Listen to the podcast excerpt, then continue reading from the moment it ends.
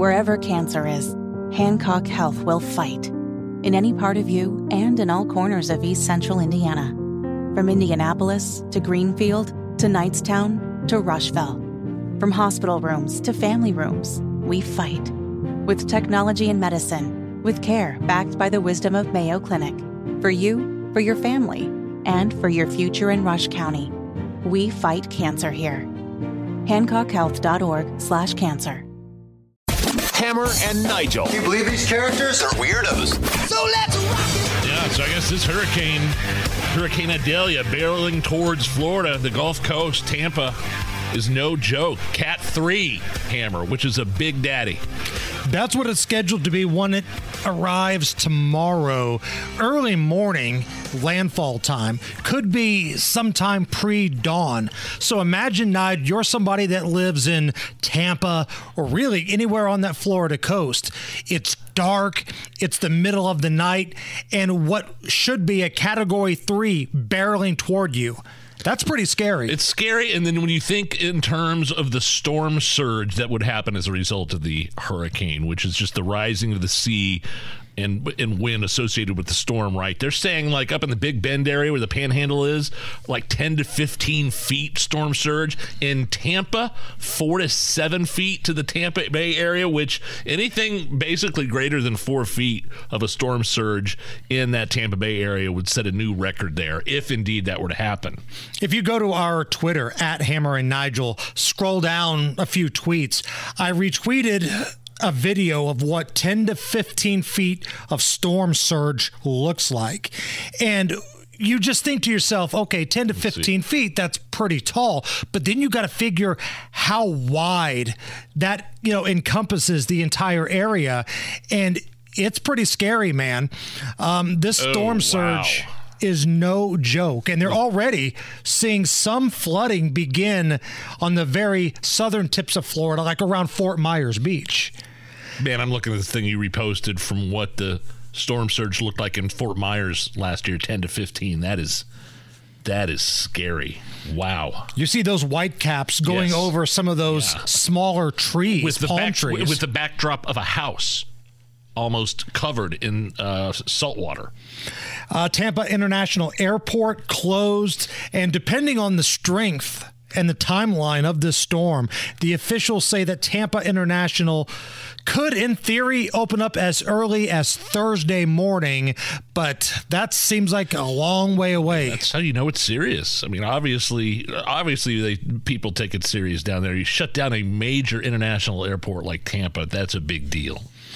High tide is going to be a major concern because if you've ever been to the Gulf side in Florida, there are some areas like Tampa, St. Pete, where it's completely intercoastal. And when that high tide comes in, it's pretty impressive as is, but now you factor in a category three hurricane. At least when it arrives, it'll be a category three. Here is Florida's governor, presidential candidate Ron DeSantis talking about the concern for storm surge based off the high tide. Uh, the National Hurricane Center advisory includes that if this storm hits at high tide, storm surge could w- reach 8 to 12 feet in some areas. And so that would be uh, life threatening storm surge. I know all those areas are, are under uh, evacuation notices in the low lying and coastal areas. Uh, you run from the water and you hide from the wind. Uh, if you're there in that storm surge, uh, you're putting your life uh, in jeopardy when it gets to be that, that high. So, Florida bracing for another hurricane on the Gulf side. It is picking up momentum right now in those warm waters of the Gulf of Mexico. And Ron DeSantis basically uh, halting his presidential campaign right now to go back to be the governor of the state of Florida, getting them through another hurricane. Certainly nothing new for the governor of Florida to get them through a hurricane, but a reporter earlier today in that press conference asked Ron DeSantis, How long do you think you're going to be off the presidential campaign? campaign. Well, this is no different. I mean, you remember Ian. We were in the midst of, of, a, of a governor campaign. I had all kinds of stuff scheduled, not just in Florida, around the country. You know, we were doing different things. and you know you, you you do what you need to do. I mean, and so that's what we're doing. So it's going to be no different than what we did uh, during Hurricane Ian. I'm hoping that this storm is not as as catastrophic as Hurricane Ian was, but we're gonna we're gonna do um, you know do, do what we need to do because it's just it's just something that's important. But it's no different than what we've done in past um, uh, past iterations of all this stuff. If you're a resident of somewhere, say like Tampa, do you have to go into every one of these situations thinking that this is it, this is the big one, and then just breathe, you know, breathe a big sigh of relief when it doesn't happen that way? I think so. I think you You- you prepare, to. you know, like all batten down the hatches. You prepare, whether it's a category one or a category five. Um, I think you go in to protect your house, protect your family. So, I mean, yeah. you just heard Governor DeSantis there say, "Hey, "You hope it's not going to be that destructive, but just in case." I mean, I wonder if some people's gut feeling down there is that it's going to dissipate, or it's going to take a turn, or it's just not going to be as bad as everybody says it is. I guess it's just a waiting game. probably best to over prepare. I would say I would for situations course, like like like what good is a generator going to do if you live in Florida on the coast like that, and you live in Fort Myers last year, and uh, you know you know you're going to be without power forever. What good does a generator do you if it's underwater? That's a good point. right? if you live in those coastal areas where you're Yeah. getting that major storm surge, you know, unless you've got like a high rise you're living in, I don't know. Um, true story. And I told this to uh, Rob and Casey earlier today. Oh, I heard this. Were you really thinking about flying down there? I was pretty damn close to getting dropped off at the airport to go to Tampa last night. Well, we all know your dreams and hopes and aspirations of covering a hurricane. Yeah, man. I heard the airport was going to be closing around midnight, and the coupon lady, she gave me the deal. It's like, look, if you want to go down there, you better go right now because the airport's going to close. If you want to go, I'll support you. But Oh, there's, there's a caveat here. we have a kid in college. Yeah, that's all you had to say.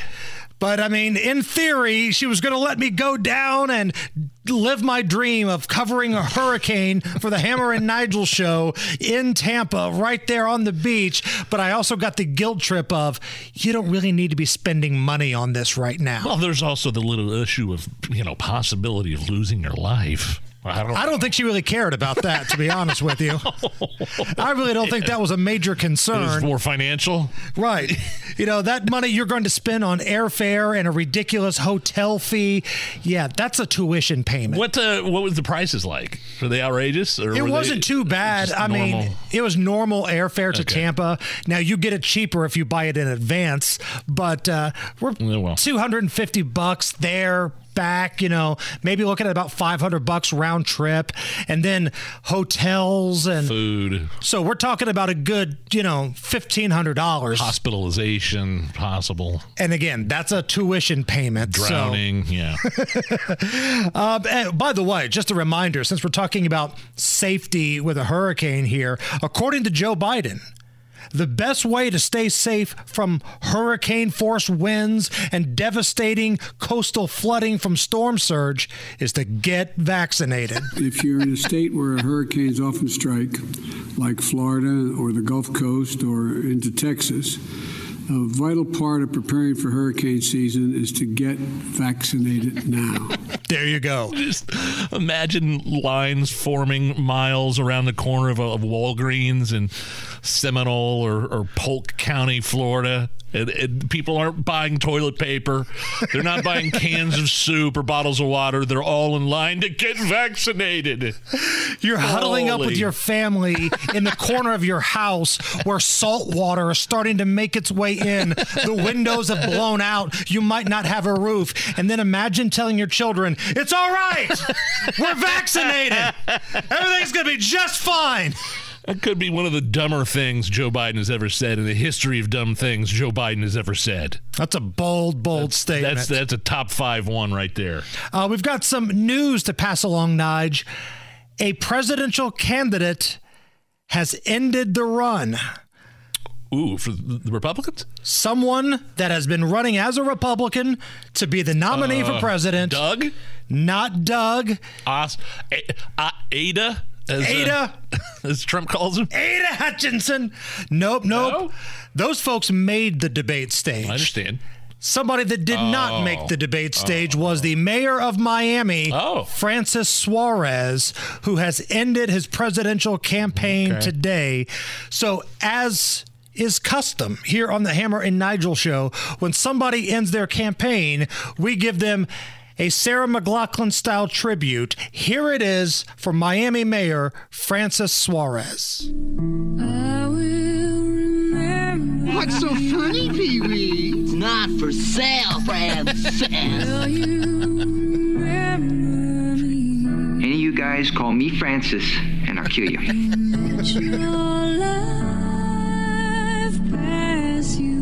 Lighten up, Francis.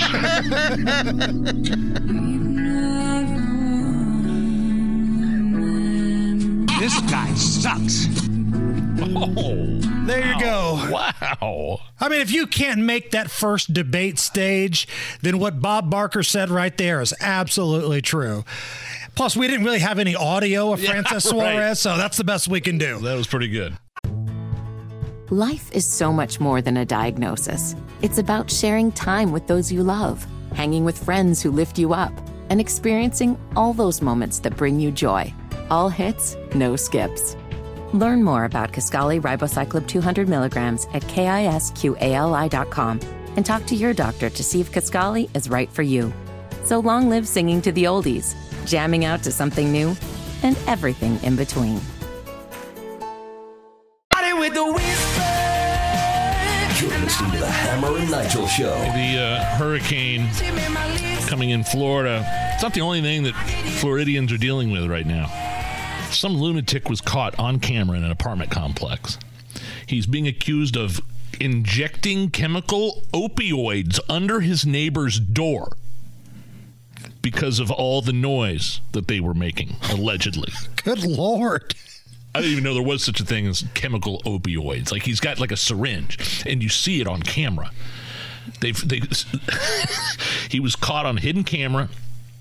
He was tampering with the bottom of the neighbor's door, and here is that neighbor talking about the attack on his family. The first thing that came to my mind my daughter and my wife, they need to be safe. A neighbor who supposedly, a regular guy, he was coming and harming us with chemical.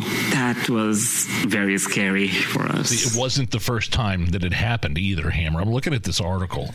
There were previous calls to this apartment, and firefighters got ill trying to find the source of whatever smell uh, that uh, chemical injection of opioids was emitting. The baby vomited. They had a baby that was vomited. This time, now this time, the family didn't need to go to be hospitalized, but they, they were like, after the first time, it's he's he's like, there's got to be somebody effing with us, and he set up this camera, and it's clear as day. It's not like some sort of grainy security footage like you see it was in the middle of the daytime and this guy takes a syringe bends down on his knees and kind of pokes it through the corner of their door.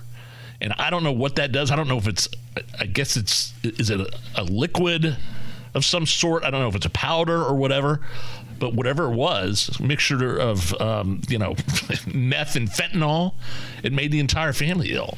Just because their neighbor thought they were making too much noise So, two things here. Number one, leave it to Florida to introduce to all of us new and creative ways to get people sick from drugs.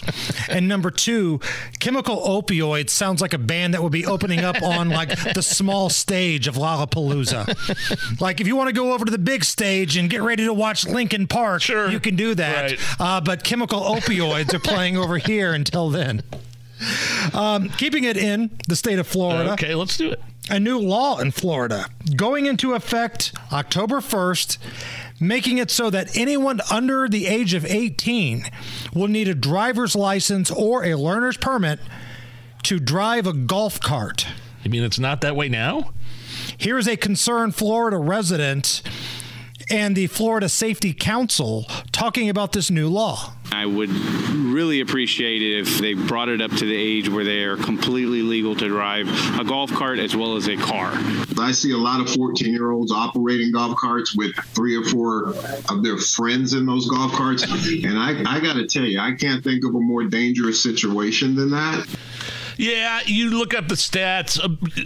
Kids under 12, there's like 6,500 children a year that get injured by golf cart injuries.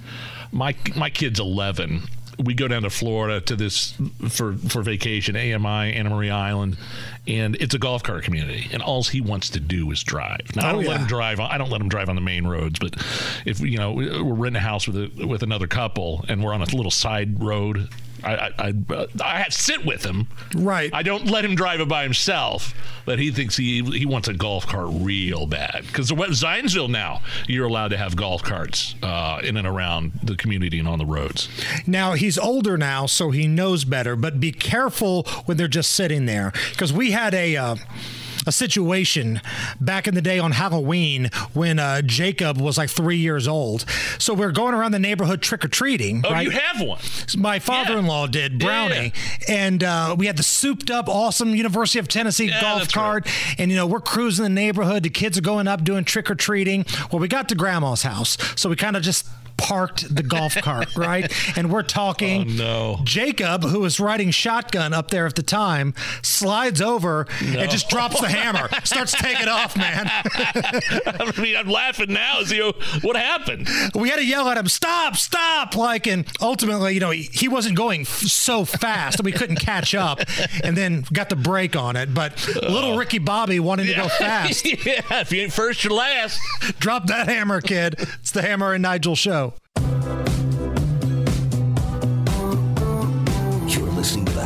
Nigel Show. All right, Steve Scalise is the House Majority Leader uh, out of Louisiana, I believe the first congressional district there. He survived. He's the one a couple of years ago that survived a bullet wound during that congressional baseball shooting by that the crazy left wing Bernie supporter. The uh, bullet he was hit. By, this was crazy, and when you read about the details of this, and there's a reason why we're talking about Steve Scalise, we'll get that, that in just a second. But you remember he went into shock, took a single rifle bullet, traveled across his pelvis hammer, fracturing bones, intern, uh, injuring internal organs, causing severe bleeding. He's lucky he didn't die.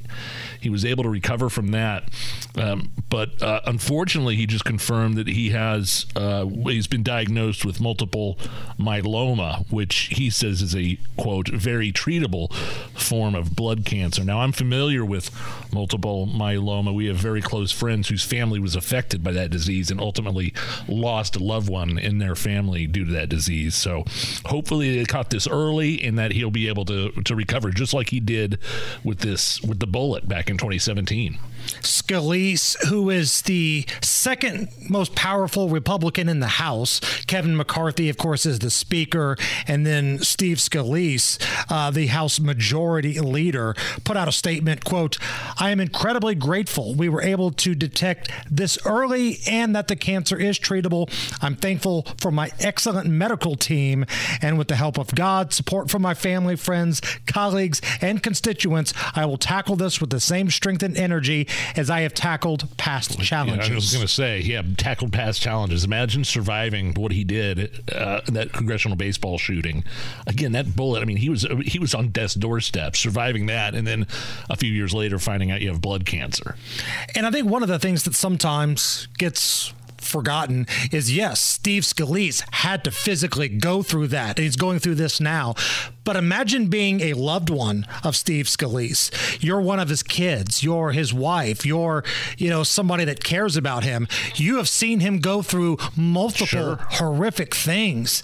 Like, my goodness, like what more can happen to this guy in his career? It's got to be tough on the uh, the immediate family.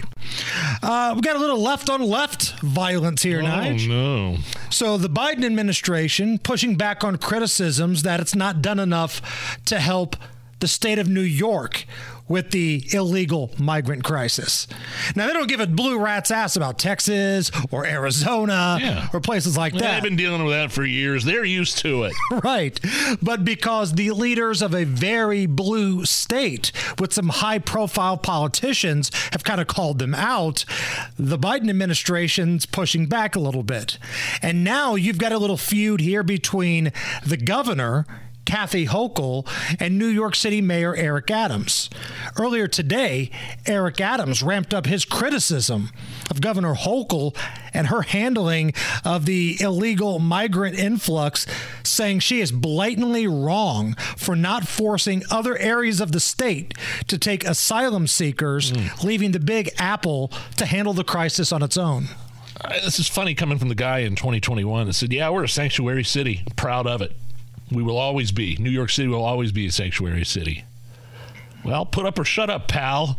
Right. Because it's happening. Yeah. Even Kathy Hochul, the governor, said that. Uh, well, because the uh, you know this is a federal problem. This is a this is a government problem. We need federal funds to come and help. And uh, their fight is the beef between Eric Adams and Kathy Hochul is er- Eric Adams is saying like Kathy Hochul's not giving us the tools we need to fight this thing.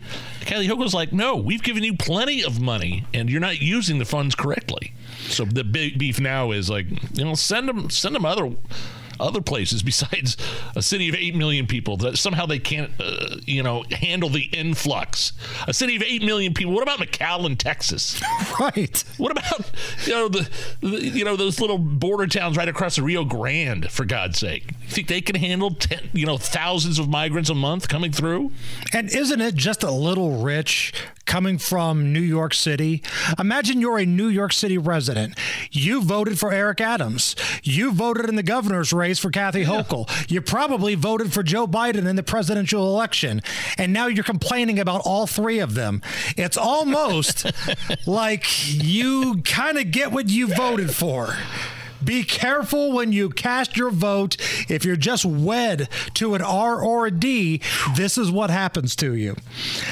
You're going to have to take me through this next story, Nige, because I'm looking at the headline here. I'm just going to read it flat out. Man who spent 13,000 to become a dog urges others to follow his lead. yeah, this guy in Japan. 13 grand. He wants to be transformed into a collie. Says a dog's life isn't so bad. He's encouraged others to make the change as well. He goes by Toco. Toco. Toco spent the money on this. Um, it's a custom made costume. He wears it outside, and he. so it's just a costume. He hasn't had like the physical surgery to, you know, like make his face look like Techni- it has a. Technically, he's still human, okay, but he okay. says putting on the dog suit makes him feel like a four-legged companion. Quote: Since I was a child, I wanted to change. Toco says, When I am dressed in that suit, I feel happy because my dreams come true. Okay. Toco admits he's received some, um, shall we say, negative feedback from people who've seen him in frolicking in his yard. You don't say. Dog suit. so does he sniff other people's butts? well, I would. That's what dogs do. Right. That's how they say hello. So, you know, it's, it's weird because Matt Bear does the same thing. It's damnedest thing. Maybe he's a dog. I have no idea. Thirteen thousand dollars to transition into a collie a canine. So we can do one of two things here, Nige. We can sit here and laugh at the ridiculousness of this, or we can use the rules that have been put in place by the political left and progressives in this country. If he wants to identify as a dog, yeah. this guy is a dog. I say we spay and neuter him. I think since it's a man, you would neuter neuter him, right? That's the male version. Yes, yes, one hundred percent. You eliminate the testicles right it's away. Bob Barker would want. We're honoring the memory of Bob Barker. And let's be honest, the fact that this dude, dog, whatever you want to call him, won't get the chance to procreate, I think that's a win win for everybody. So if you want to be a dog, you got to be a dog, but you got to go all in. You got to start, you know, sniffing butts. You got to start humping things, dragging your ass across the carpet. And when it comes go time, you will have Drag- to be neutered. I'm trying to get a picture of this guy here. I'll try and find one. So far, I'm not seeing I'm not seeing much on Toco, the Japanese man dog. uh, but this is a legit story. Spending thirteen thousand dollars. The guy thinks he's a dog. So I mean, I, yeah, you're right. The, the, the progressive left way of thinking. If you're a man, you think you're a woman. So be it. If you're a woman, think you're a if you're a man that thinks you're a dog, okay. ESPN should give him a courage award. they should bring him up at the next ESPY Awards and give Toco the courage award, and he'll drag his ass across the stage, and he'll be panting, and oh, it's going to be a great moment in civilization. American Airlines hit with a record fine for stranding passengers over a number of years. I just flew American Airlines. Uh, American Airlines has been fined $4.1 million after an investigation found it left more than 5,000 passengers stranded in grounded planes for hours from 2018 to 2021. Well, good. At least they're being held accountable. Of course, we all know that they're paying these fines with our money the money that the government has bailed them out with over the years. oh, $4 million? Not a problem. Here, let me write you a check. I thought you wanted money. Is it ridiculous to think that they're paying us with their own money? Now that you put it that way, it doesn't really seem like it's all much of a penalty at all. Uh, but holy crap! Hey, can we go back to the Japanese man dog real quick? Please, I, please. I, I, just found the article. Hey, this this costume is. Re- there's a lady pulling him around. Um, How'd you like to be her? Like there's a, now he's on his not now he's on his back and she's rubbing his belly. I'll tw- I'll tweet this out. Please or, do, or, or, post this at X at Hammer and Nigel. Is the costume anatomically correct? Uh, it, it he just looks like. That's a really good. I mean, it looks like a thirteen thousand dollar costume of a, border collie. There are countries in this world that don't have water, that don't have shelter. when you put it like that, that don't have medicine, and yet this guy has thirteen thousand dollars for a dog costume to cosplay as a dog. That's the perfect. You put it very succinctly. Toco, the Japanese man dog. And that is posted right now at Hammer and Nigel. Well, now I got to look at it. Hold on. You won't, but when you look at it, when you just glance at it, you'll think it's a regular dog, just like a really big one. Really? Okay, hold on. I'm trying to get it to load here. All right, I'll take a look at this here in just a moment. I don't see it up just yet. There it is. All right, hold on. Mm. Uh, wait, hold on. When you like, there's somebody interviewing it with a microphone. It looks like Lassie. Yeah. Like that looks giant. like a dog. You're right. It does look like a dog. But knowing there's a dude inside of that thing, one is creepy. And like I said, let's neuter it. there's somebody. There's somebody with a microphone interviewing it, holding the microphone up to the snout.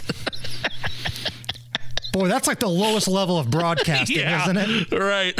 Like one day, you and I are going to get fired from WIBC. It's going to happen. Everybody in radio is hired to be fired. It's like a coach in oh, sports. And this is how it's going to end. I'm going to be a 75 year old, deaf, senile, fat guy with a microphone talking to a dude in a dog costume. it's going to happen. Damn it. It's the Hammer and Nigel show. Life is so much more than a diagnosis. It's about sharing time with those you love, hanging with friends who lift you up, and experiencing all those moments that bring you joy. All hits, no skips. Learn more about Kisqali Ribociclib 200 milligrams at kisqali.com and talk to your doctor to see if Kisqali is right for you. So long live singing to the oldies, jamming out to something new, and everything in between this website called movieweb.com put together a list of 10 sequels that should have never been made. 10 movie sequels that should have never been made. Number one mean girls 2 that was number one? Number two home sweet home alone. Did you ever watch that uh, over 21 uh, oh, 2021 uh, 2022 um, this was like a new home alone. Yes. And, and it featured it featured original players from the first Home Alone. Not Macaulay Buzz. Culkin. Not though. Macaulay Culkin. Like no. Buzz, the yeah. older brother, was in this one. I, yeah. My kids liked it. Really? I think you have to realize Home Sweet Home Alone was not made for adults. it was made for 10 year olds. Uh, anyway, Son of the Mask is on this list. Uh, the sequel, yeah, this one was real bad. Uh, remember Honey, I Shrunk the Kids? Great, great movie with Rick Moranis. Great Yes. Disney movie. And they made Honey, I Blew Up the Kid. Ooh, That was that was awful. Jaws: The Revenge is on there. Grease 2 is on there. Space Jam: A New Legacy with LeBron is on there. Again, these are all movies that should not have uh, been made. All all sequels actually that should not have been made. But I see this list and I'm like, yeah, there's some movies missing for sure. Like Caddyshack 2. I argue that Caddyshack 2 is the worst sequel of any movie that's ever been made because Caddyshack was so good Man. and Caddyshack 2 was so bad. you obviously haven't seen Speed 2 then. Oh, that's right. Sandra Bullock and some dude that's not Keanu Reeves on a boat. Like I can't believe Sandra put herself in that. Normally Sandy brings it pretty good when it comes to movies, Well, that well, Speed was her her high point. That was her not breakout Yeah, role. her breakout role. Yeah, Yeah. I mean, you were just talking about this awful sequel you sat through for some for some god awful reason, Blues Brothers 2000, right? Oh man, what a piece of crap. Blues Brothers 2000, like John Belushi had to be rolling over in his grave. How do we feel? Now, this isn't on this list that I'm talking about from this movieweb.com site. How do we feel about Major League 2? Because I don't think it's as bad as you do, if I remember this correctly. I, it's pretty bad. Now, it's not Caddyshack 2, it's not Blues Brothers 2000, and it's not Jaws the Revenge. But I mean, it's, it brings all the major players back Charlie Sheen, Tom Berenger, Corbin Bernsen. yeah, but it's Dennis way more silly and stupid. Like there's still a little bit of legit baseball that you could see in the movie Major League. Yeah. But I mean, like in Major League Two, you got a dude jumping on top of the wall and catching a ball with his bare hands, and it's just dumb. And let's not forget about the next Karate Kid. I'm not even talking about the one with uh, Willow or what, what's the per- Oh, Will Smith's little mutant. Yeah, I'm, I'm talking about the one with Hilary Swank. Oh. Remember yeah. that one? There's nothing worse than when like you're Back sitting at home, it's late at night and you got the guide on and you're trying to find a movie and it says The Karate Kid. And it's either that awful one with Hilary Swank or the Jaden Smith one. Now this one I'm going to disagree with. This is I'm on a different website of awful sequels. Revenge of the Nerds 2, Nerds in Paradise. Now, loved it. Not as good as the first one, but No. still love Nerds 2. The Hotel Coral Essex. yeah, it's not as good as the first one, but uh, it's not in the same category though as Speed 2. Right. So hit us up on social media at Hammer and Nigel. What do you think is the worst sequel of all time? We're talking about part twos, not threes, fours, or fives, right? Because Godfather 3 was just brutal. Godfather 3 was a joke. Absolutely. Talking about part twos, what do you think was the one that was rock bottom at Hammer and Nigel? Hammer and Nigel. Can you believe these characters are weirdos? So let's rock it. Well, Hammer, you know, there's a ton of cool things happening right here in Indiana. So, from the people that brought you legal stuff, mm-hmm. from the people that brought you vaccine stuff, Sure. It's time for some good old fashioned Indiana stuff. Tenderloins, euchre, basketball, Indiana stuff. You ready for this? Oh, this must be big. This is a big name visiting a local Indiana high school here in Central Indy tomorrow. Let me see if I can guess who it is. Peyton Manning, No. David Letterman, One more try. Tony Stewart. Coming to a local indie high school tomorrow to speak about mental health. Dr. Jill Biden! Nothing? That nothing on that? Joe Joe Biden's husband, Joe Biden? So Jill Biden, Jill Dr. Jill. she's going to fly into Indianapolis tomorrow and speak at a Central Indy high school. Now, we don't know the high school just yet. Somebody sent me a message earlier and they thought that it was Westfield. So I don't know if that's the case or not. Westfield, if you know that, let us know. I didn't get I didn't get much of a reaction there when I made the announcement. W- would it help at all if I told you that not only is Dr. Jill Biden coming to a local Indy high school, but also accompanying her. U.S. Surgeon General Vivek Murthy. Is that is that doing anybody? Are you sure we can't get Tony Danza? Is it too late? Can we get somebody that the people actually want to see? so I guess the good doctor, Dr. Jill, is going to be speaking to the high school kids about mental health resources. Now, maybe we're being too over the top here. Maybe we're being a little too rough on the good doctor because if you think about it, who would know better about mental health decline than the woman who's married to Joe Biden? Get ready, pal. You're going in for a problem. I mean, if anybody in this country can talk about, you know, the signs, uh, what you do when you first see it, it's got to be her, right? So that's going to happen tomorrow. She's going to fly in. She's going to go to some high school in Central Indy. Officially, we don't know which one By just the way, yet. when we say doctor, we're saying academic. Correct. Doctor, right. She's not going to be performing a tracheotomy on anybody in her spare time. Who was it? Somebody on the View suggested that. I got Oh, Sonny. Sonny hosted, and then Whoopi Goldberg went along with it. suggested that Jill Biden take the position of Surgeon General. Yes.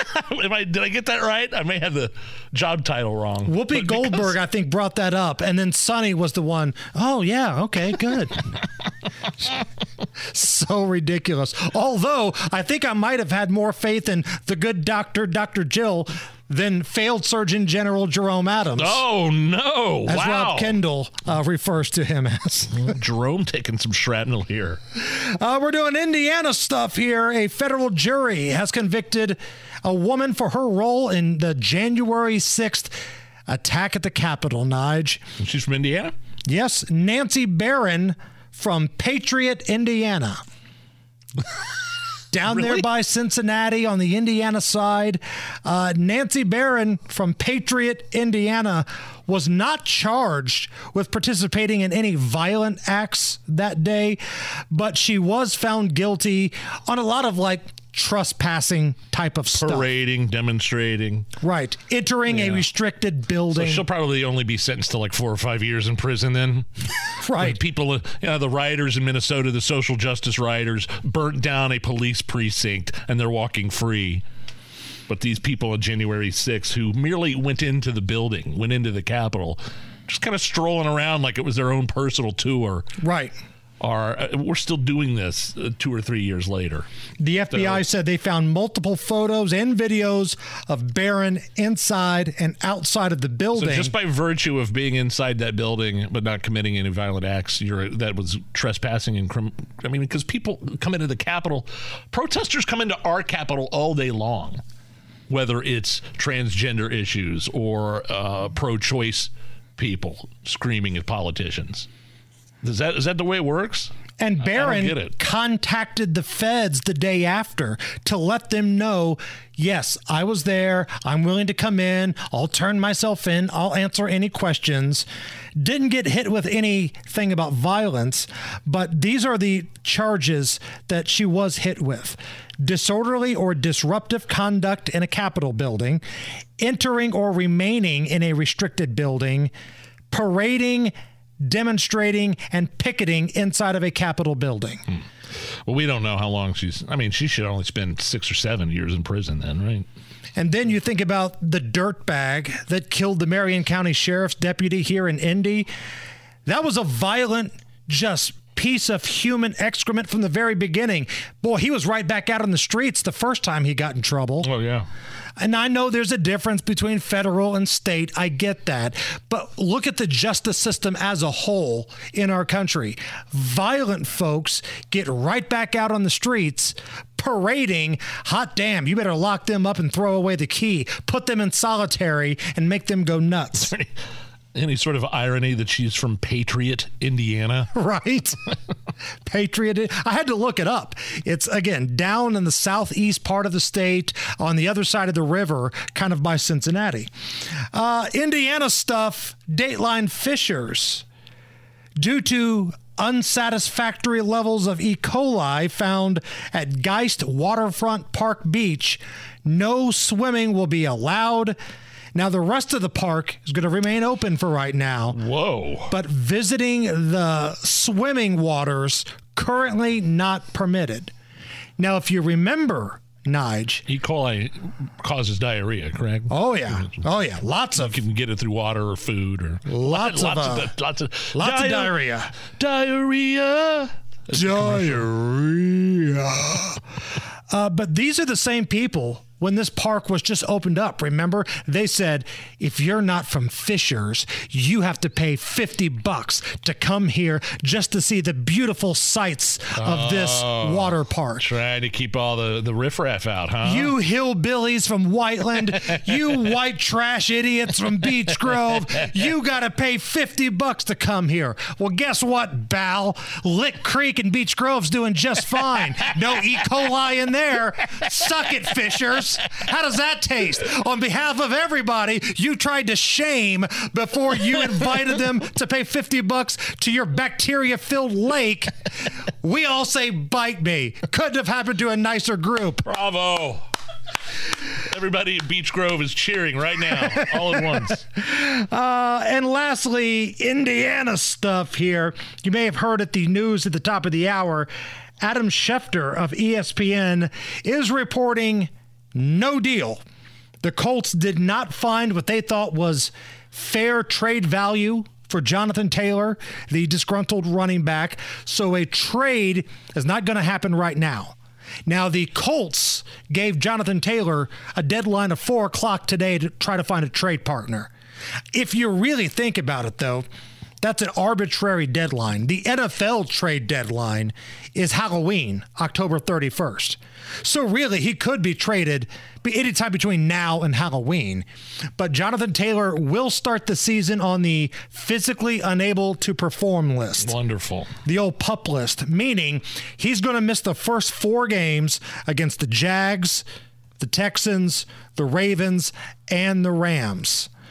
So there you go. I hope we go 4 0. Right? Yeah. I'm kind of rooting against this whole thing now. I loved the guy back in the day, but that new agent got a hold of him and, man, turned the whole city against him. Yeah, it got squirrely real fast with Jonathan Taylor. And the latest is no deal, according to Adam Schefter of ESPN. Hammer and Nigel presents Is. It depends upon what the meaning of the word is.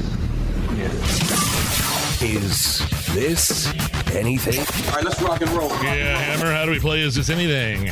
I will run a few different stories by you. You will break down all the information and give us a verdict. Is the story in question anything or not? Okay. Dateline Nevada. Is this anything? Video footage is circulating of Nevada Rangers shutting down a highway blockade and protest outside of Burning Man by smashing into their barricade, holding the protesters at gunpoint, and then arresting them. Here is the incident unfolding. Boom.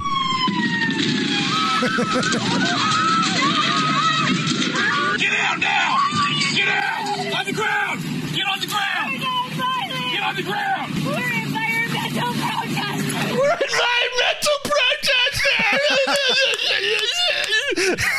they had set up a giant blockade on a major thoroughfare in Nevada. It was blocked for miles and miles, and they were trying to get yeah this this event called Burning Man, which I, I don't really know what it is except it culminates with like the you know the burning of a large wooden effigy known as the man. I, I really don't know what it is, but these climate activists got everything that was coming to them and more. You can stand on the side of the road and protest all you want, but do not block traffic. I don't care whether you're climate change protesters. I don't care if you're protesting lockdowns or protesting vaccine mandates. I don't care if you're BLM. Do not block the roads. There were people. I mean, it was in the middle of the day in Nevada, uh, 100 plus degrees out. People had to get to where they were going. It gets hot, Um, man. you know, there could have been somebody that was in trouble, somebody that was uh, on their way to the hospital, on their way to the doctor's office, somebody had to pee. I don't care.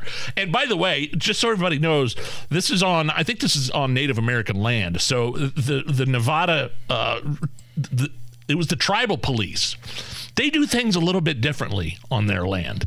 You know, you can see the footage. I mean, this guy in his truck, this this tribal policeman in his truck, just blows through the entire blockade, and it's everything you've ever wanted to see when somebody blocks you or peeds your way onto wherever you're getting to trying to go. What gives was- me faith delicious. in humanity, Nige, is that I'm reading up a little bit more here. And yes, the environmentalists are going after the Nevada Rangers, but a lot of people in Nevada have sent like pizza and food to this department. Oh, really? Saying thank you so much for doing this. You know, we've always wanted somebody to do this kind of thing. Let them know that you can't block the street. And you're right. Like, I don't know if anybody's been to Nevada in the summertime. I've been there. I've been to Vegas when it's been like 118 degrees. It's hotter than blue hell. And people are sending, like, it's almost like when there's a funeral and people send you, like, items. Here's some food. Here's a card. Here's flowers. They're doing that to the Nevada Rangers. And, and not only that, but they were doing that on, uh, they were trespassing on tribal land. So I, I, I think we should have the same policies here on, you know, general land. You know, Right. United- you know, you know, official American land. Well, the same that, policies. Remember that fat guy wearing Zubaz out on Monument Circle that had his gun out and was Oh, I pointing was, it? I was towards um, Meridian. Yeah, yeah, Meridian. That was on Meridian Street towards 65. Yeah, yeah, yeah. yeah. yeah. Um, and that guy got away with it. Yeah. Like, I wish we had the Nevada Rangers here. Oh, here. yeah. Could you imagine Boss Hogshead's head spinning all the way around watching the Rangers do that in the street?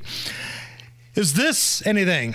It's kind of an update, actually. All right. Remember last month when a bike thief stole a $1,300 bike from a San Diego garage? Do you remember that story? Uh, is this with the dog? The guy was quickly charmed by the owner's dog. Yeah. A tipster identified the bike thief and he's been Oh, arrested. good. Good. Here's a little reminder of the theft about a month ago caught on the security camera. You're so cool. Because you're the coolest dog I've ever known. I love you too. Where's your dad? Where's your dad? No, no, leave your garage open. Dad! Where are you? I love you too. now, I can't quite make the call here. I don't like to speculate on matters like this, Hammer, but I, I'm pretty confident in saying that thief was high as a kite. and the dog, of course, you know, if it was a German Shepherd, it'd probably be a different story. That guy would be in a hospital, right? But because it was a golden retriever, they're very friendly. They they like the the, the dog's name was Ace. It wasn't Toco, the Japanese man dog? No, no. I don't think Toco to, Toco would have done the same thing. He would have rolled over for that guy so he could pet his belly, pet his Japanese dog man belly. Uh, the family got their bike back. All is good, and the guy got arrested. And good for them. So yeah, something.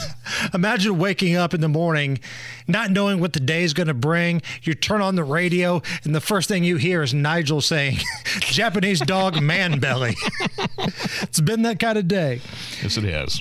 Is this anything? A woman in Texas was taking a bath when a scorpion started poking its stupid little pinchers through the overflow valve. I saw this. Listen to her oh, commentary. Oh, this sucks. At first, she believes it can't fit through like the tiny crevice. Yeah. But just wait. That is a freaking that is- scorpion. So big that it can't fit through. Texas living at its finest. They're trying to come in everywhere to get water because it's so dry. Oh my gosh, oh my gosh. I dunked my head and now he's got his head stuck. Oh Oh my gosh, oh Trying my his gosh. best. It's the scorpion and he's coming out. Just know he's gonna. Oh my god! Are you freaking kidding me right now? You ain't gonna make it out of there. You're. He made it out of there. He did. Scorpion made it out of there. It's uh, go to at Hammer and Nigel. Scroll down a few posts. It's pretty much the most terrifying thing I've ever seen. uh, the thing is not that big, but it was big enough, uh, like it still was able to crawl out of the the the overflow valve. And yeah, that's what you got down there in Texas. Big old scorpions that'll come get you when you're taking a bath. And the thing Oh, is, it was so creepy. that sets the fear that it could happen at any time. At anywhere, anywhere. So imagine this woman next time she wants to sit down and take a relaxing bath. In the back of her mind, she's going to think that scorpion's going to come out and bite me. What if she wants to sit down me. and take a relaxing dump? I mean, there's that scenario as well. Crawl, crawl out from underneath the, the, the toilet tank. That she's We had that story about a year ago where somebody sat down on a can, I think it was in Texas, and there was a big snake that came out from underneath and was was trying to bite him on the backside. So I think that may have been Australia, maybe. Well, that's happened there too, Yeah. but I think it's happened in other parts of the country. So, what do you do in that situation? Because I've let it be known I poop the water. I, I That- I, I, I you unload on the snake. you want to come up here, you're going to face bombardment. like sometimes in life, when the brakes are beating the boys, you have to absolutely poop on a snake. Put that on a t shirt. It's the Hammer and Nigel show. Whether it's audiobooks or all-time greatest hits, long live listening to your favorites. Learn more about Kisqali Ribociclib 200 milligrams at kisqali.com and talk to your doctor to see if Kisqali is right for you. The Hammer and Nigel show. My name is Nigel. Jason Hammer right over there. There is a story that has gone completely under the radar, peripheral to what happened down in Georgia with Donald Trump alongside 18 co-defendants to, to you know the charges of challenging the election. Most of the people that were arrested last week were bonded out and went home to return their families hammer except one defendant. His name is Harrison Floyd. He was not. He's being held without bail down in Fulton County, Georgia. He is the Black Voices for Trump leader. This is where law enforcement veteran Michael Letts comes in. He's the founder and president of Invest USA. Been a 30 year law enforcement veteran. Michael, I want to bring you into the fold here. Thanks for coming back on the show. What exactly is going on with Harrison Floyd? Who is he, and why why is he being held without bail when everybody else was allowed to go home? Well, this is one of the greatest tragedies in this last decade in American history. And let me tell you why I use those words. First of all, let's talk about Harrison. Harrison is a former Marine. I realize Jarheads, you know, I mean, I was with the Green Berets, but I realize that Jarheads is not quite as uh, mentally capa- uh, capable. Now, you're getting a lot of calls over that. But still, the fact that he served in a combat situation, he did a tour of combat duty in Iraq. Uh, we leave no man behind. That's the first and most important thing I want this country to understand. This is a veteran.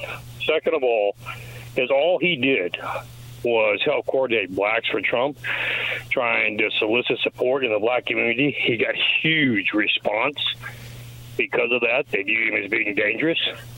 And so, here's the, how the story went. He decides that he lives in Maryland with his wife, his kid, his children. He would drive down from Maryland because you remember he is not a wealthy man. Okay. He would drive down, come in on Thursday, right before Trump was supposed to be there, post his bond, and then come on home. He did that. He drove down Thursday. Well, they didn't give him a bond on Thursday. He saw the president come through, but they didn't give him any bond.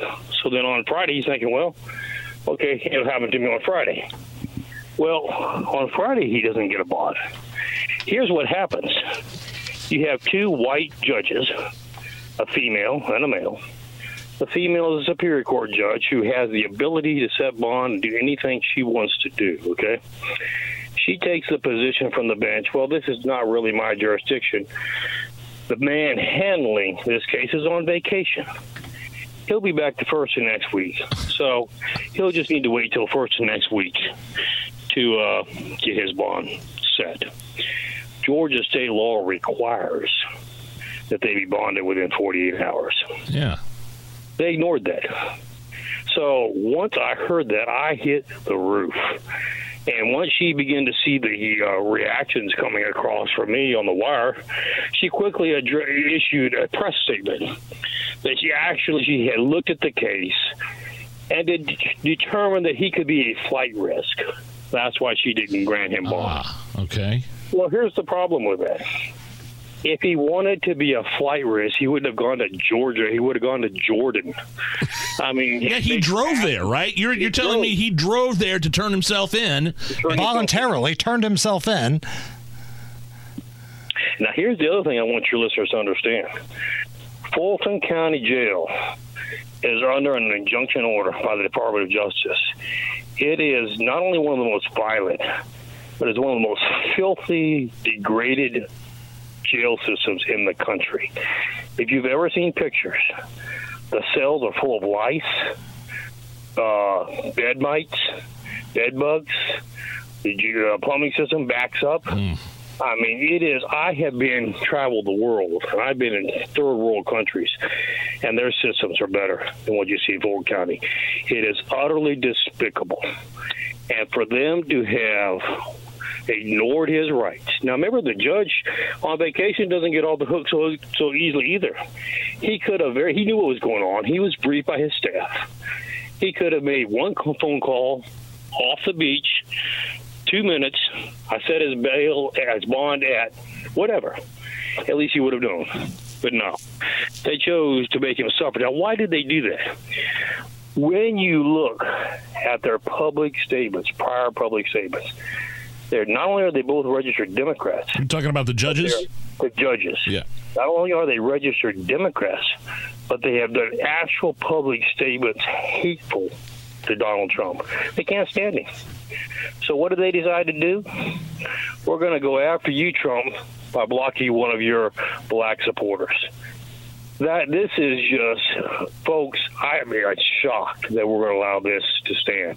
Now you say, well, what's happened now?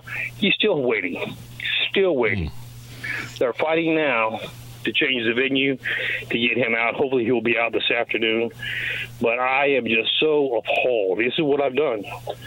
I sent a letter to the governor saying, Governor, you are the chief executive officer for the state of Georgia. Talking about Governor Kemp. Governor Kemp. You have the right to suspend for failure to perform your duties.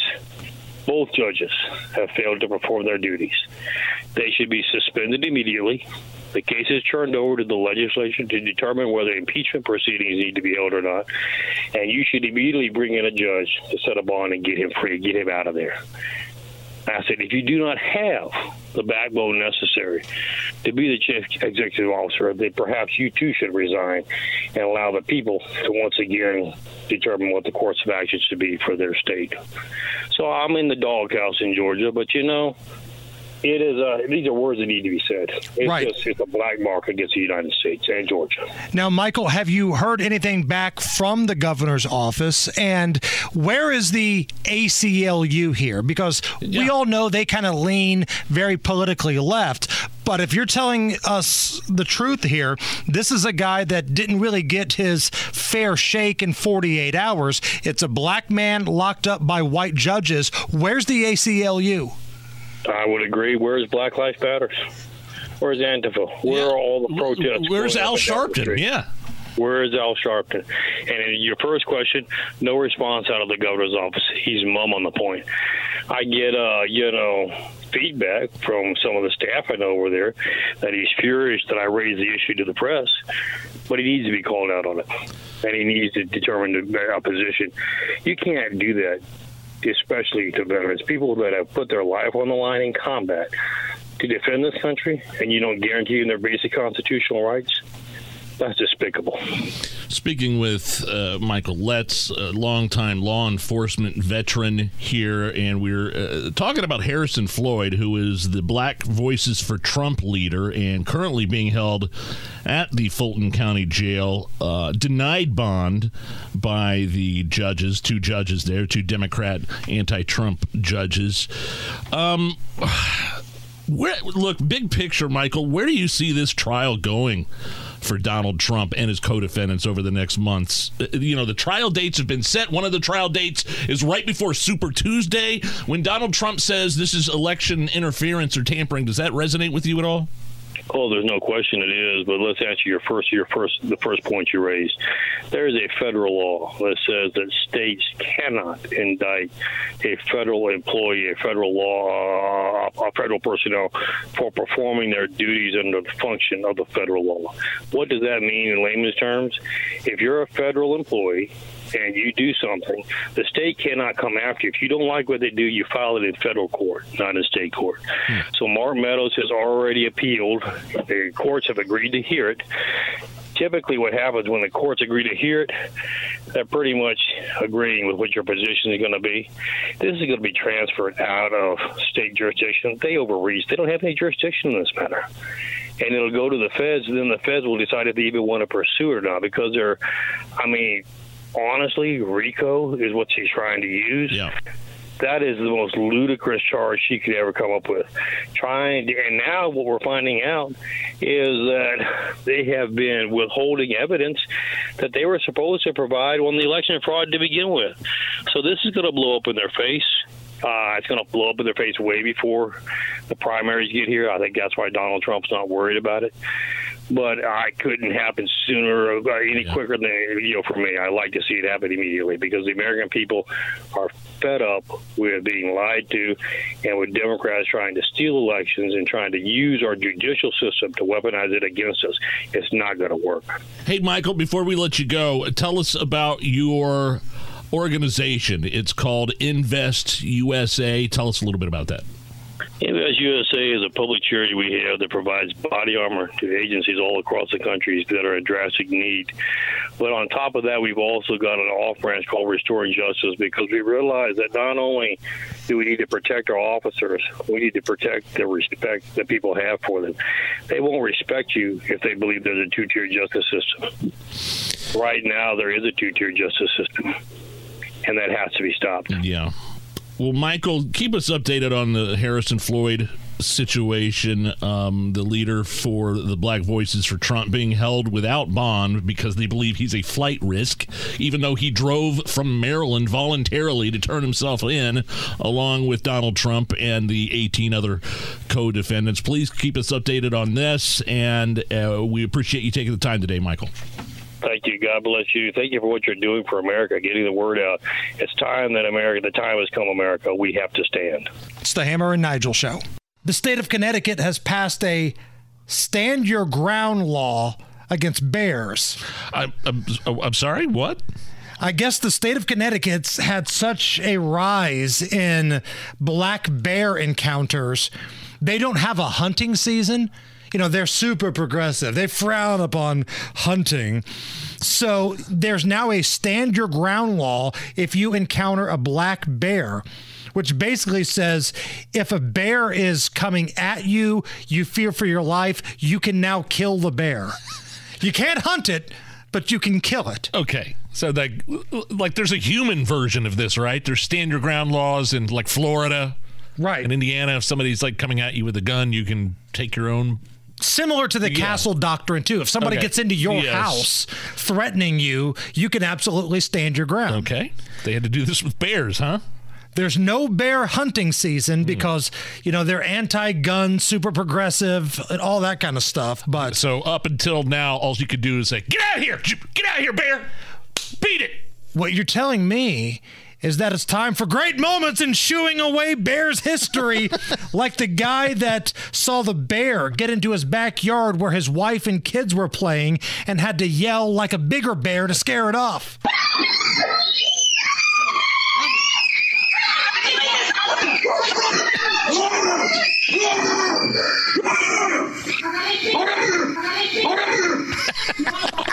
Inside, inside.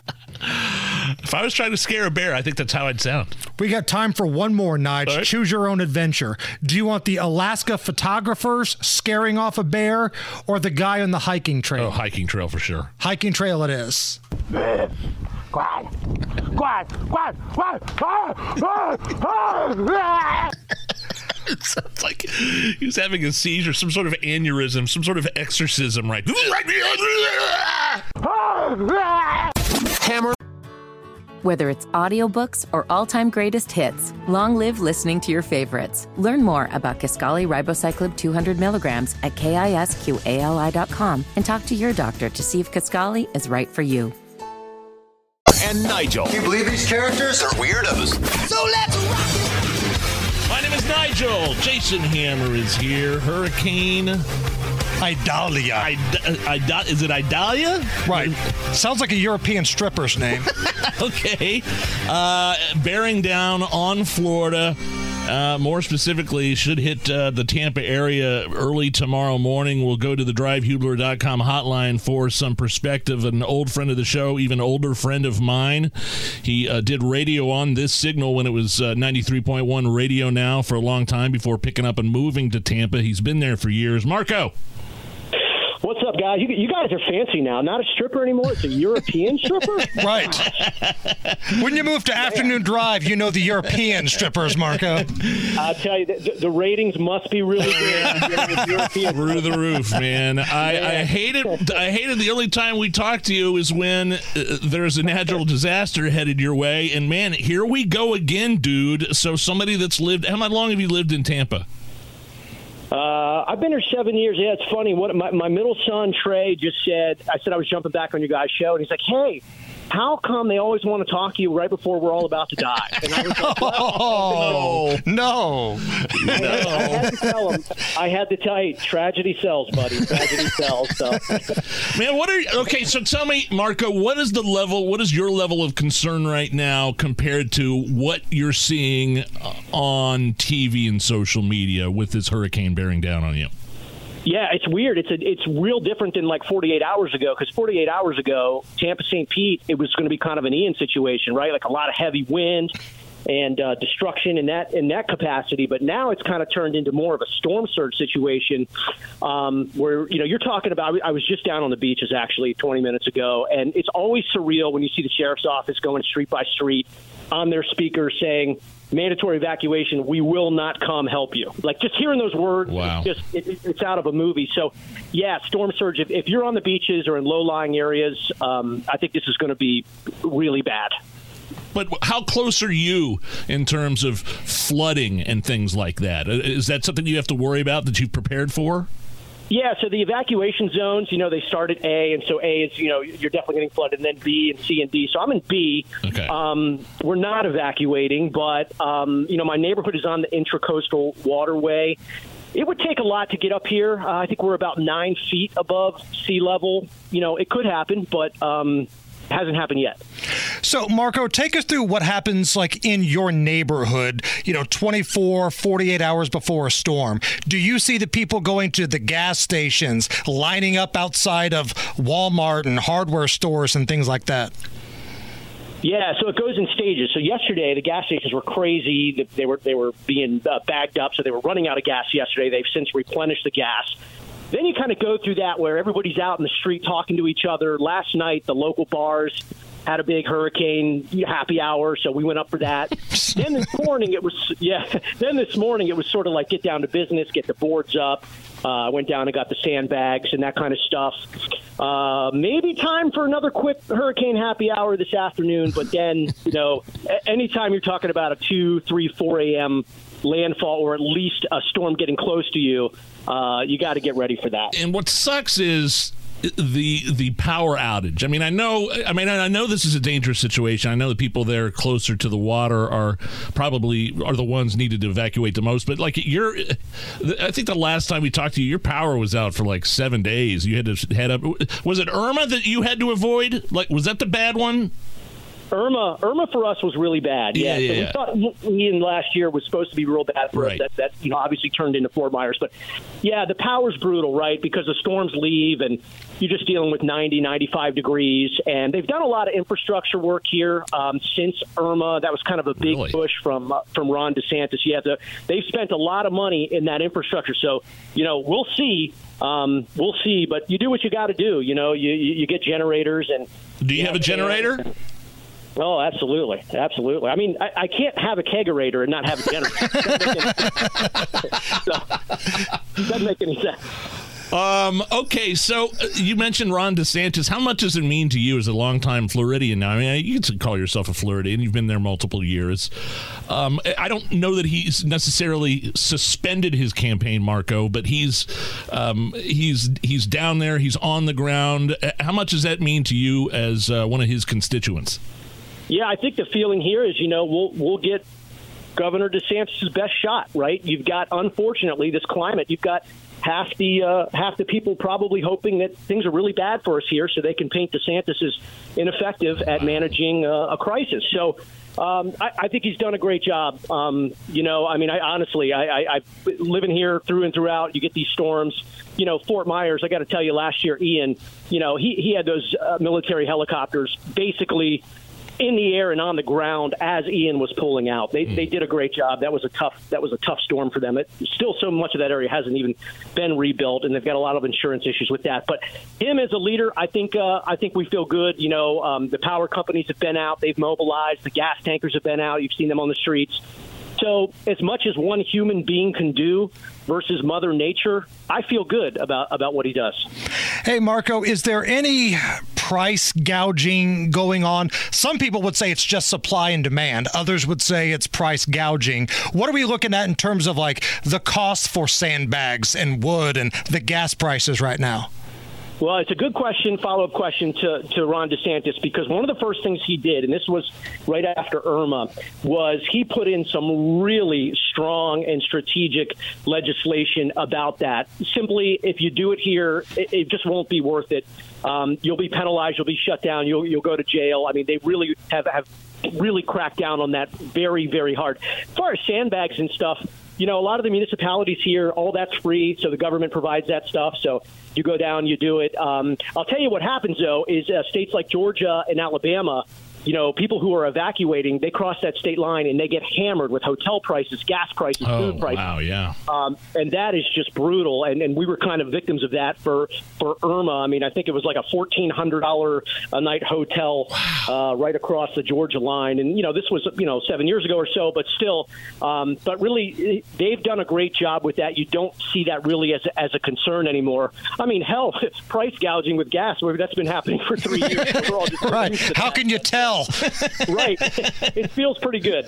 uh, my old friend Marco, who I did radio with here uh, back in the day on uh, when it was Radio Now ninety three point one, and now he's he's uh, moved his family to Florida to work in radio, and and he is our voice on the ground here, so to speak. And Mar, so what? Okay, listen, man, I, I saw your footage. I I follow you on Facebook of, of you on the beach. It does not look pretty there on on, on the Gulf. What's your gut instinct of what you're going to see here coming in the next uh, 24 to 48 hours?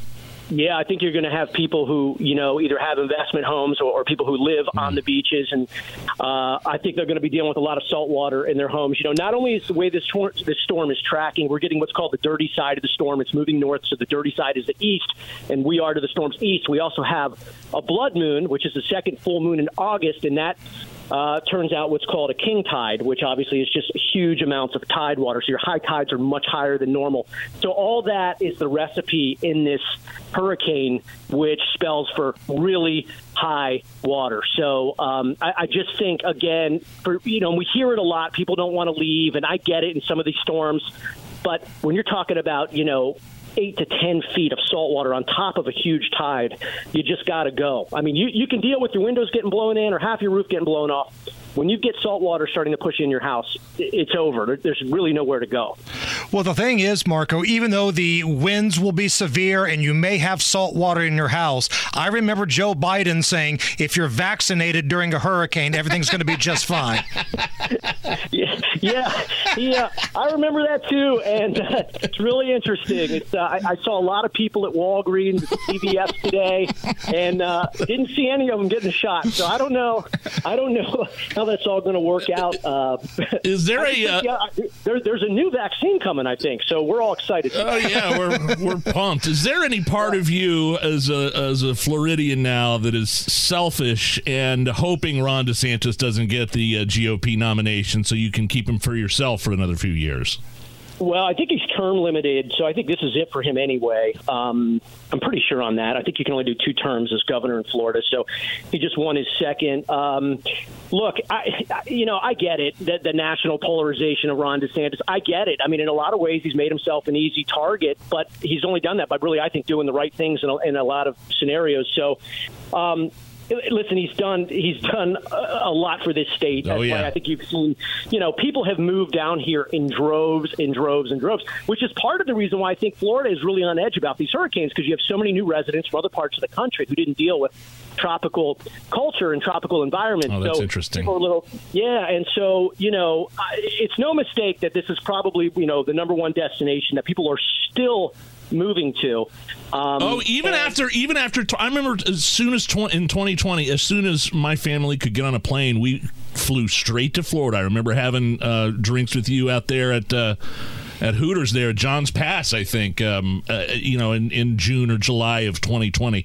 As soon as I could get down there, and and it was all because of really Ron DeSantis. I remember the feeling back then that the you know the bartenders down there were just happy to be happy to be back to work. I, I'll never forget that one bartender. She's like, I'm just glad to be working again. Thank God for our governor. Yeah, so many people, you know, move down here um, for those reasons too. They, they they saw an economic opportunity, so you know they they moved down here, and you know, you, no state income tax. There's, there's a lot of things, but even lately in the last week or so, you know, you start hearing those rumors about lockdowns again and masks and stuff. And I can tell you, living down here, you just don't even think about it. It's just something that that right now would never happen under this governor. And you know, you look at his election that he just won. Uh, I, I say won, but I mean he walloped Charlie Crist. Oh, yeah. It's unbelievable. And so it's just. It, it actually is strange to, to hear national news and, and hear such division in some of these states because you're down here and you're like, what the hell are these people talking about? We're all on the same page down here. So it, uh, it definitely feels a little different from what I see uh, nationally. Is there uh, like I don't know if you put your your Facebook out there or not. I mean, is there a place if somebody's listening right now that wants to follow you down in Tampa? Can can they find you anywhere on social media, or is that? Uh, I never know any of my any of my URLs. I mean, I'm just really not up to the game on this. I guess I got to have I got to figure. But you're you're welcome to share it. I will I will say one I'll- thing. okay, I'll share your stuff. Okay, I'll, yeah, I'll that's do. fine. I will say a, a guy that, that I think does a great job is, um, and maybe you guys have heard of him, but it's Mike's Weather Page, and he's all over Facebook and TikTok and everything.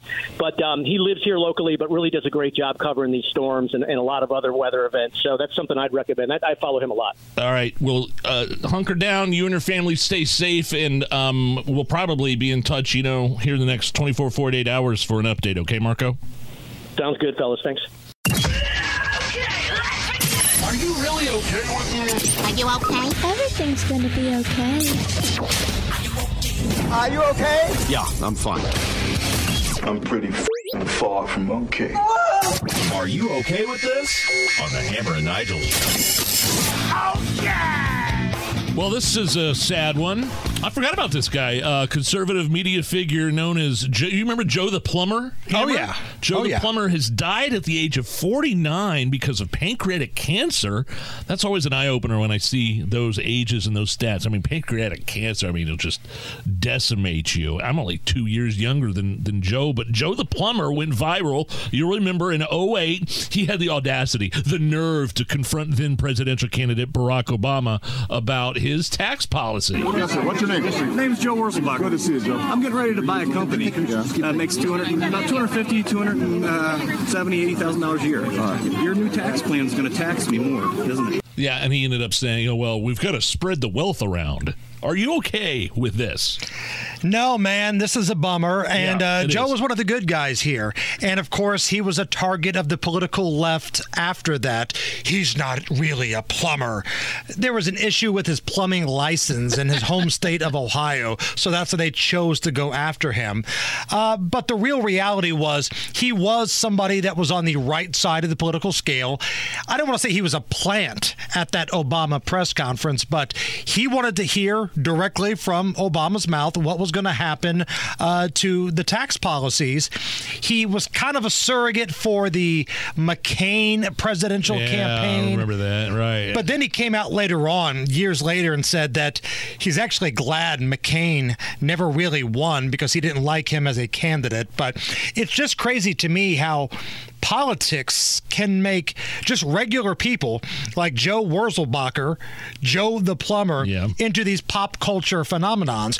Remember the Trump Hillary debate when there was a red sweater vest wearing environmentalist named Kenneth Bone. What steps will your energy policy take to meet our energy needs while at the same time remaining environmentally friendly and minimizing job loss for fossil power plant workers? I remember like Kohl's sold out of those red sweaters that he was wearing, right? And he had the mu- Right. he- did he have a mu- he had the, the adult cinema mustache? right? sweet porno mustache. and honestly, the tribute to Kenneth Bone was one of the early successes that we had as a record label, Hammer and Nigel Records.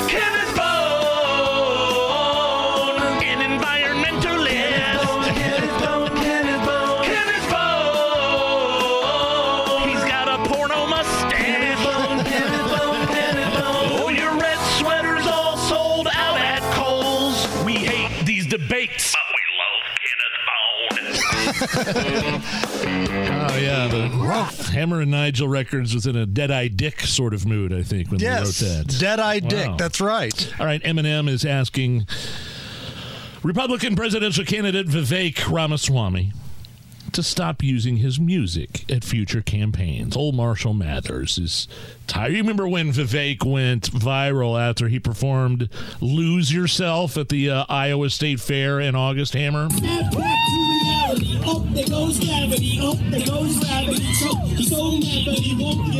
Ramaswamy on the mic there. So you're telling me Eminem had a problem with it? I sent him a cease and desist, so you can't use that music anymore. Are you okay with this? No, I'm not okay with that. Since when did Eminem become just a mouthpiece for the establishment? Boy, nothing says I'm a rebel like being a mouthpiece for the establishment. Eminem has become soft as a baby's ass. So what we're going to do here is have a little fun at his expense. Okay. Here's what it would sound like if Lose Yourself was mashed up with the video game Mario Brothers. Snap back to reality. Oh, the ghost gravity. Oh, the ghost gravity. So give up, daddies, you know. You won't have any no. So many moves and in the music. The moment you want it, you will never let go. Oh my good lord, that was awful. And not to be outdone, one of our favorites, the There I Ruined It YouTube account, did a version of his hit Without Me, but they turned it into a bluegrass song. The real Slim Shady, created a monster because no one wants to see Marshall no more. They want Shady and chocolate. But if you want Shady, this is what I'll give you. A little bit of weed and some hard liquor, some vodka that'll just start my heart. Come on. Then a shark when I get sharked at the hospital by the doctor. Walk away when I'm rocking the table while he's operating. Until the FCC won't let me do Let me be me, so let me see. They try to shut me down on MTV, but it feels so empty without me. Now this looks like a job. I love it. I love it. I can't do this anymore. Whether it's audiobooks or all-time greatest hits, long live listening to your favorites. Learn more about Kisqali Ribociclib 200 milligrams at kisqali.com and talk to your doctor to see if Kisqali is right for you. You're listening to the Hammer and Nigel Show. Hey, Tony! Hey, Tony! Pretty boy, Tony. It's Tuesday with Tony Katz on the Hammer and Nigel Show. Don't want to keep Tony waiting. My name is Nigel. Jason Hammer is here hooking up live with Tony Katz for Tuesdays with Tony. Any number of places we could start here, though. These um, trial dates for Donald Trump. Let's start there.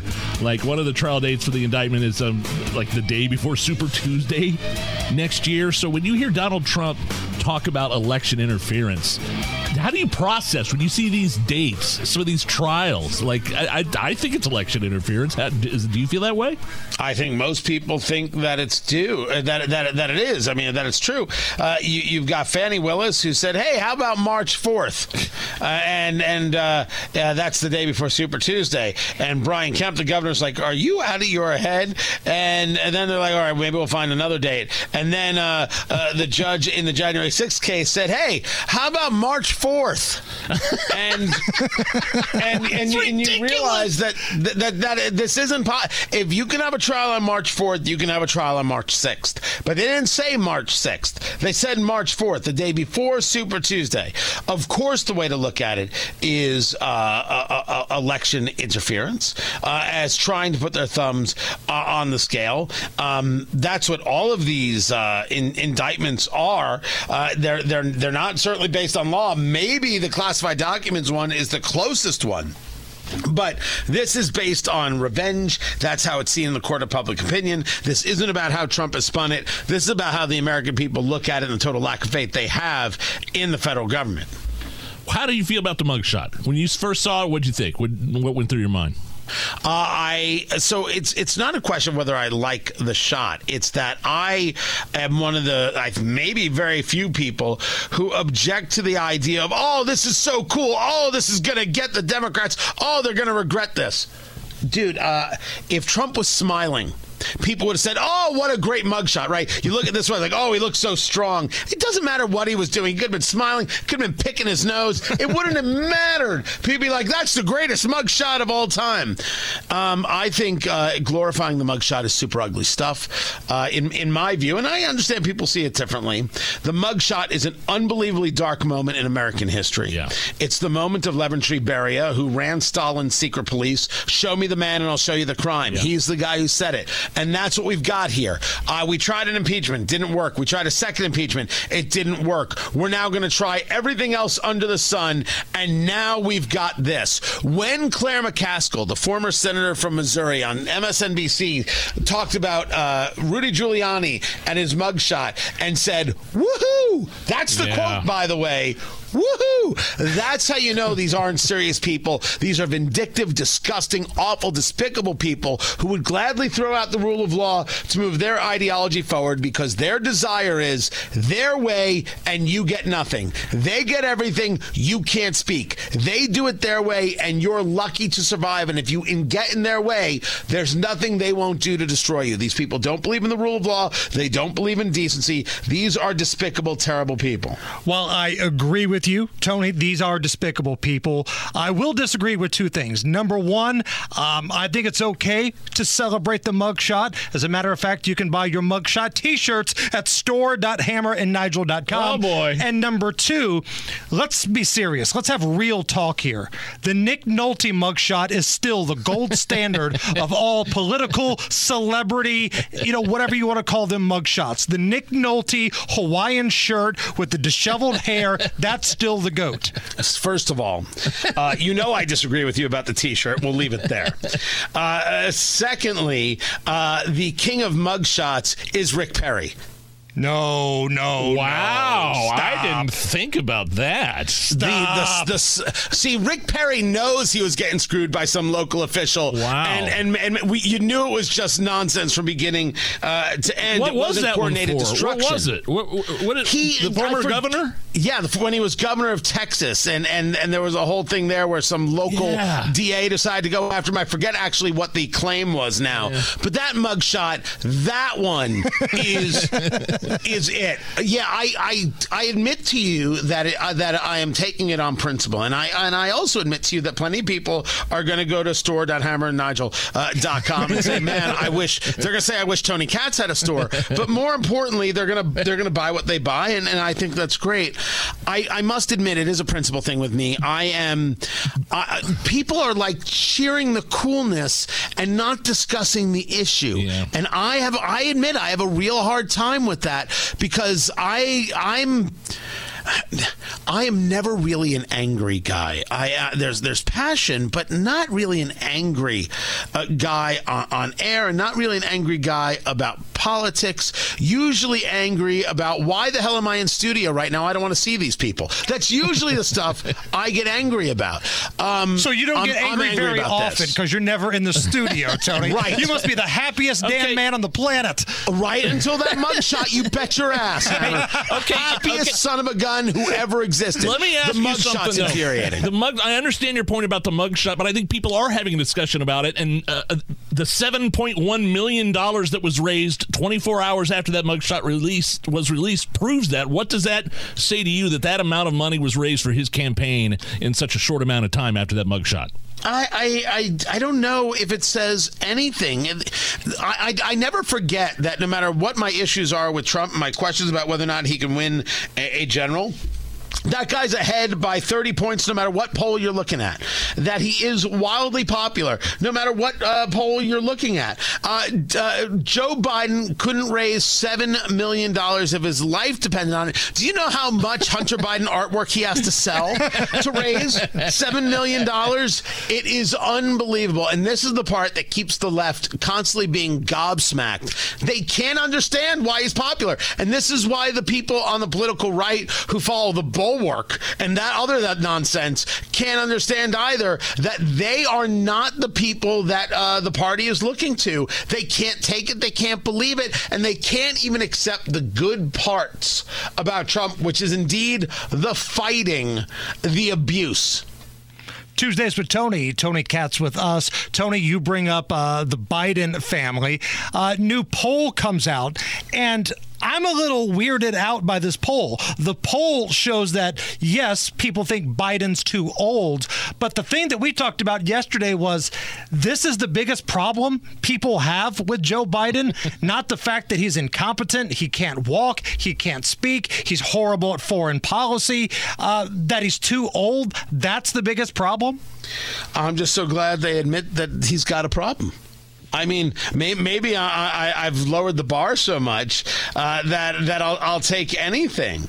Um, but you know, it, it's it's hard to say. Well, he's terrible at foreign policy. When well, yeah, he's tar- horrible at foreign policy. He's a ridiculously old man. You know, he's terrible at, at dealing with the border. Well, of course he's terrible at dealing with the border. He's a ridiculously old man. You know, it's it's the it's the reason for for the thing. Uh, and uh, sometimes uh, the simplest answer is uh, the right answer.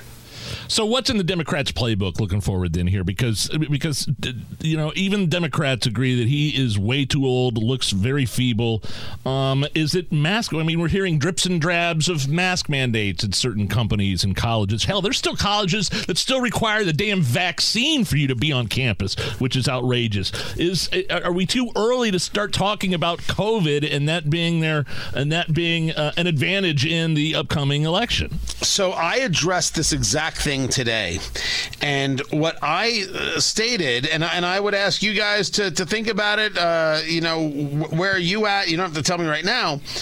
Um, is this a mask COVID election or is this an abortion election? Mm. The political left has decided that this is an abortion election. We see it with uh, Joe Hogsett. Uh, he can't talk about safety. He can't talk about security. He can't talk about a vision for the city.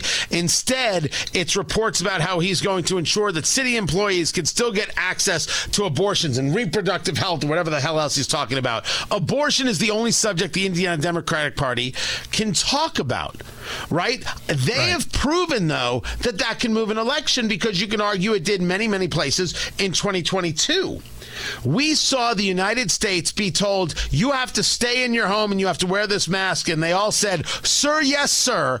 And they did it. Why would I believe that them talking about masks or Republicans talking about masks will move an electorate? So I don't know if they're going to lose out on anything by going down this radical ridiculous road. It's not that they're going to win anything. I don't know if they win anybody over. They've just bought into this as their political mindset and they can't get away from it. Um, but I have not seen where doing so is going to cost them the election. You may, certain people may say, oh, I'm never doing that again. But they would have said that before COVID. And COVID proved that the American people will live the communist lifestyle the minute they're ordered to. Why would I believe they won't do it again? And why would I believe it's going to have a negative effect on Democrats come 2024? I don't. Yeah, I mean, uh, you mentioned 2022 in the midterms. Do you think the overturning of Roe v. Wade and the Dobbs decision and um, Lindsey Graham coming out and saying we've got to codify uh, pro-life language into the you know into law um, was that? Do you think that resonated with suburban moms who said, "No, whoa, whoa, whoa, wait a minute," and and there was no red wave because of that issue?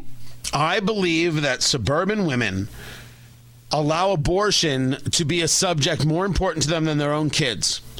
Suburban women have daughters who won't make the swim team because some boy wants to be called Susie and has to be given the place as if somehow that's a real woman. And they'll say okay to that, even if it annoys them, because they'll vote for the same exact people who allow those kinds of things to happen because, well, we got to have abortion. Oh, there's a lot of suburban soccer moms who have to look themselves in the mirror and say, what's actually important to me? This Pavlovian abortion response that the Democratic Party has been conditioning me to for the past 30, 40, 50 years, or my daughter having a future as a woman?